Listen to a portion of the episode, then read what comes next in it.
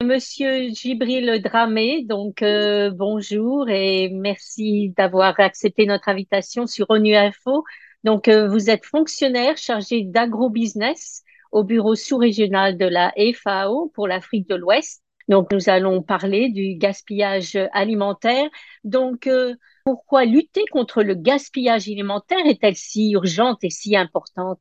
Euh, je pense qu'il y a, il y a plusieurs raisons qui justifient l'urgence de la lutte contre le, le, gaspillage alimentaire, mais pas seulement le gaspillage, en fait, euh, les pertes et le gaspillage alimentaire.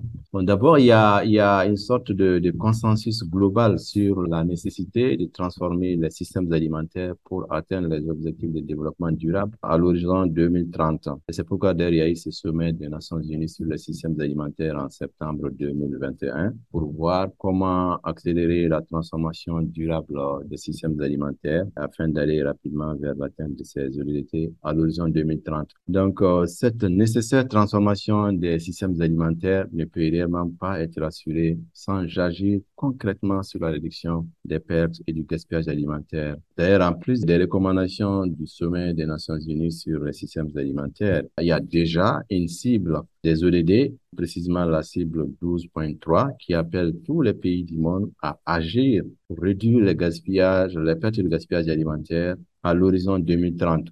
Et cette cible demande de réduire surtout le gaspillage de 50% d'ici 2030. Cette cible demande aussi à tous les pays de faire en sorte que les pertes alimentaires, c'est-à-dire les pertes post-récolte concrètement qui concernent surtout les pays en développement, puissent être euh, significativement réduites d'ici 2030. Et face à cela, il y a eu beaucoup d'engagements qui ont été pris par le monde. Hein. Par exemple, au niveau de l'Union européenne, on s'est engagé justement à travailler sur cette cible de réduction du gaspillage de 50% d'ici 2030. Au niveau de l'Union africaine, par exemple, euh, à travers la déclaration de Malabo, les pays se sont engagés à réduire de 50% les pertes post-récolte d'ici 2025 par rapport au niveau de 2014. 2025, c'est vraiment demain, pratiquement après-demain. Hein. Si on se réfère, par exemple, à cet agenda de l'Union africaine, on voit qu'il est vraiment urgent d'agir, hein, de faire quelque chose pour réduire significativement les, les pertes post-récolte euh, en Afrique.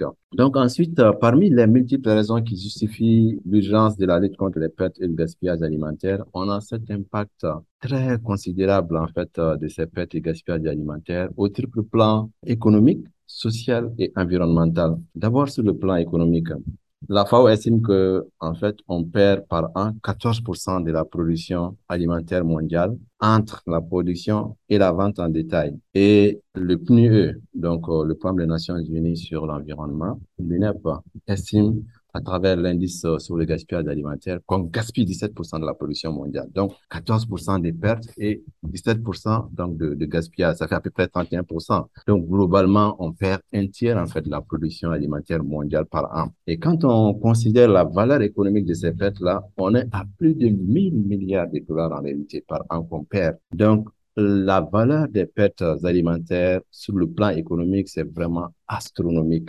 C'est vraiment astronomique. Et donc, sur le plan social et de la sécurité alimentaire et nutritionnelle, on a la publication de la FAO qu'on appelle euh, l'état de la sécurité alimentaire et de la nutrition dans le monde, le SOFA 2022, qui montre que actuellement dans le monde, on a à peu près 828 millions de personnes qui souffrent de la faim dans le monde en 2021. Donc, ce qui est quand même considérable dans un contexte mondial très difficile avec la pandémie du Covid, avec euh, le changement climatique, avec aussi la crise euh, entre l'Ukraine et, la Russie. Donc, euh, on est dans un contexte difficile et en même temps, on a beaucoup de personnes qui continuent de souffrir encore de la faim dans le monde. Aussi, comme vous le savez déjà, dans les pays en développement, ce sont surtout les petits producteurs qui opèrent en amont des systèmes alimentaires. Donc, s'ils perdent leur production, en réalité, il y a réduction de la disponibilité alimentaire pour eux, il y a réduction de leurs revenus et donc de leur pouvoir d'achat. Et donc, du coup, on a une augmentation de leur vulnérabilité à l'insécurité alimentaire et à la malnutrition sous toutes ses formes. Donc, sur le plan environnemental, je disais que, en fait, euh, l'impact des, pertes du gaspillage alimentaire, c'est considérable au plan économique, au plan social et au plan environnemental. Sur le plan environnemental, hein, les pertes du gaspillage alimentaire ont une empreinte environnementale très, très élevée parce qu'on estime que les systèmes alimentaires sont responsables d'environ 31% des émissions de, de, gaz à effet de serre. Donc, ces pertes alimentaires constituent en réalité un gaspillage des ressources rares qu'on utilise en fait pour la production alimentaire. on utilise l'eau, on utilise le sol, on utilise l'énergie, on utilise la main-d'œuvre. On consacre beaucoup de temps à la production alimentaire, à la transformation, à la distribution, etc. Donc, euh, si on perd en fait euh, environ un tiers de cette production, c'est vraiment comme si on a pollué l'environnement pour presque rien. à la limite, c'est insensé de produire des aliments et de les perdre pour la consommation humaine. Donc, ça, c'est vraiment la, la situation. Donc, si ceci montre qu'il y a vraiment urgence à agir pour réduire significativement, prévenir et réduire significativement les pertes et les gaspillages alimentaires au niveau mondial. Et bien sûr, on parle de pertes et gaspillage, mais comment peut-on définir justement cette perte et ce gaspillage? Qu'est-ce que c'est que la perte et le gaspillage euh, alimentaire, justement? Oui, en fait, globalement, au niveau des pertes, euh, gaspillage alimentaire, on essaie de distinguer un peu ce qu'on appelle les pertes post-récolte du gaspillage alimentaire, en ce sens que les pertes, ça réfère principalement à la perte euh, et surtout en quantité et en qualité de la nourriture qu'on a produite et qui est en fait perdue pour des raisons je dirais, indépendante, entre guillemets, de la volonté des acteurs. Par mm. contre, le gaspillage, le gaspillage, c'est quelque chose qui est dû, en fait, principalement au comportement des acteurs de chaîne d'approvisionnement alimentaire. Donc, depuis la production, mais c'est surtout, surtout, surtout au niveau de la distribution, la vente en détail au niveau de la consommation. Donc, les gens, ils jettent de la nourriture qui est encore apte à être consommée. Et ça, c'est surtout le cas dans les pays en, développement. Donc, on essaie de faire un peu la distinction entre les pertes alimentaires qu'on appelle communément les pertes post-récolte et les gaspillages alimentaires parce que les causes profondes ne sont pas les mêmes exactement. Et par exemple, les pertes nécessitent vraiment des actions en fait profondes sur différents aspects des, des chaînes d'approvisionnement. Et le gaspillage, ça nécessite aussi beaucoup, beaucoup, beaucoup de sensibilisation au niveau donc, des acteurs des chaînes d'approvisionnement. Et donc, euh, lutter contre le gaspillage alimentaire peut-elle justement réduire la faim dans le monde et accroître la sécurité alimentaire? Lutter contre les pertes et les gaspillages alimentaires, ça peut contribuer justement à, à réduire l'insécurité alimentaire en ce sens que on va accroître la disponibilité alimentaire quand on réduit les pertes et le gaspillage alimentaire. On va accroître la disponibilité alimentaire. On va accroître donc l'accès à la nourriture, surtout pour les populations les plus vulnérables qui se trouvent dans les pays en développement. J'ai parlé un peu de 828 millions de personnes qui souffrent de la faim. Et donc, ceci est en fait euh, bénéfique euh, pour lutter contre l'insécurité alimentaire, la malnutrition sous toutes ses formes. Quoi. Donc, réellement réduire les pertes alimentaires ça contribue grandement, grandement, grandement à consolider euh, la sécurité alimentaire nutritionnelle au niveau global, au niveau mondial. Et euh, quelles sont les initiatives qui sont prises par la FAO et comme vous êtes euh, en Afrique, quelles sont les initiatives prises par la FAO sur le terrain et plus spécifiquement en Afrique? Donc, donc au niveau du terrain, en réalité, on, on agit beaucoup hein, à la fois. Vous savez, c'est c'est au niveau de la FAO, on assiste surtout les, les États membres, hein, on appuie les États membres à faire face aux problématiques euh, dans les systèmes alimentaires de façon générale, faire en sorte que la faim puisse être réduite, la pauvreté puisse être réduite, tout en préservant les ressources naturelles, euh, tout en faisant en sorte aussi que euh, la croissance économique y soit. Quoi. Donc, on essaie d'appuyer les États membres. Donc, par rapport à cette, cette problématique des pertes et du gaspillage alimentaire, on, on, sensibilise beaucoup, on fait comprendre aux uns et aux autres quoi, que la réduction des pertes et gaspillage alimentaire est une responsabilité partagée, c'est-à-dire les gouvernements, les secteurs privés, la société civile, les organismes de développement, comme par exemple la FAO et le système des Nations Unies, les institutions de recherche, euh, les universités et surtout les consommateurs. Chacun a un rôle à jouer en réalité dans ce processus. Donc nous, on essaie d'appuyer par exemple les gouvernements et les décideurs politiques à élaborer et mettre en œuvre des mesures politiques qui sont propices à la, à la prévention et à la réduction des pertes euh, de nourriture de façon générale. Par exemple, cela se fait à travers le développement des stratégies nationales qui définissent les cibles, qui définissent donc les plans d'action, qui définissent aussi les ressources à mobiliser pour pouvoir vraiment lutter efficacement contre les pertes alimentaires. On, on appelle aussi les gouvernements à faciliter et à exploiter les investissements du secteur privé on, on, aussi les, on les on les appuie, on les incite aussi à faire beaucoup plus de sensibilisation et d'éducation sur la problématique des pertes du gaspillage alimentaire, par exemple au niveau des consommateurs, afin que vraiment chacun prenne conscience euh, de sa responsabilité et agisse dans les bons sens pour réduire les, les, les pertes et le gaspillage alimentaire. On appuie aussi donc euh, le gouvernement à développer les capacités des ressources humaines et des institutions pour identifier bien sûr les causes euh, et les mesures appropriées pour réduire les pertes et pouvoir vraiment mettre en œuvre des solutions qui sont techniquement, socialement et sur le plan environnemental rentables. Et aussi, on appuie et on conseille par rapport à l'amélioration des infrastructures pour des systèmes alimentaires efficaces et fonctionnels.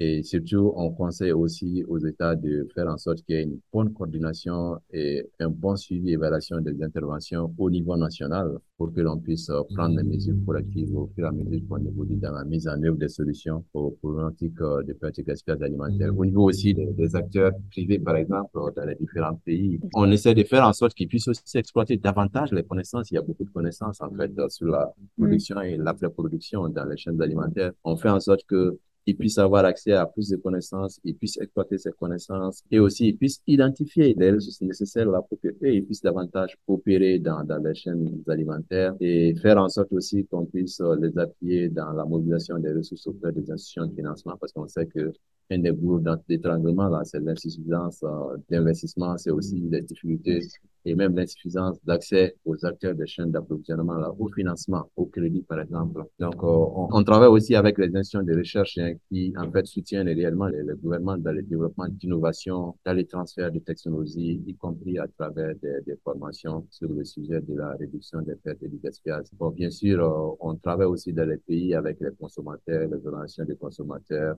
par rapport, par exemple, aux dimensions, comment stocker convenablement les aliments, parce que les gens, beaucoup de gens ne savent même pas comment utiliser convenablement un frigo. On va acheter des aliments, on vient les mettre au frigo, on ne respecte pas les températures qu'il faut, on ne respecte pas les bonnes pratiques d'hygiène qu'il faut, donc on peut perdre ces aliments-là stockés dans, dans le frigo. On travaille avec les consommateurs pour aussi améliorer, en fait, euh, ces aspects au niveau du stockage, et on interpelle aussi, on demande aussi, et surtout ça c'est dans les pays en développement, on demande surtout aussi d'agir de façon à ce que dans la mesure du possible, on puisse distribuer les aliments euh, qui sont bien sûr sains et qui peuvent être donnés à d'autres personnes au, au, moment où nous, en tant que consommateurs, on n'a pas besoin, il y a d'autres personnes qui sont dans les maisons, on peut les donner. Aussi, on favorise de façon générale hein, dans nos actions, dans nos interventions, on favorise les principes de circularité dans la chaîne d'approvisionnement alimentaire, par exemple à travers la valorisation des déchets. Même si on entend souvent dans les slogans zéro déchet alimentaire, en réalité zéro déchet, ça, ça n'existe pas. Et les déchets alimentaires peuvent être valorisés, par exemple, dans la production de biogaz, par exemple, dans la production de protéines, en fait, pour l'alimentation animale. On peut utiliser des déchets alimentaires pour développer des larves qui sont en fait des protéines qui peuvent être utilisées dans, dans la production d'aliments pour les poissons, qui peuvent être utilisées dans l'agriculture, qui peuvent être dans, dans beaucoup de, de, de, domaines. Donc, on agit de la sorte de façon générale sur le terrain en Afrique. Mais bien sûr, les conditions ne sont pas tout à fait là. Donc, le manque d'investissement, le manque de financement est l'un des gros changements majeurs est-ce que justement, on parlait de l'environnement, est-ce que le changement climatique affecte justement cette avancée pour réduire le gaspillage alimentaire et lutter contre elle? Je pense que oui, parce que je crois que le, le, changement climatique, on estime que en réalité, les systèmes alimentaires sont responsables de l'ordre de 31% des gaz à effet de serre.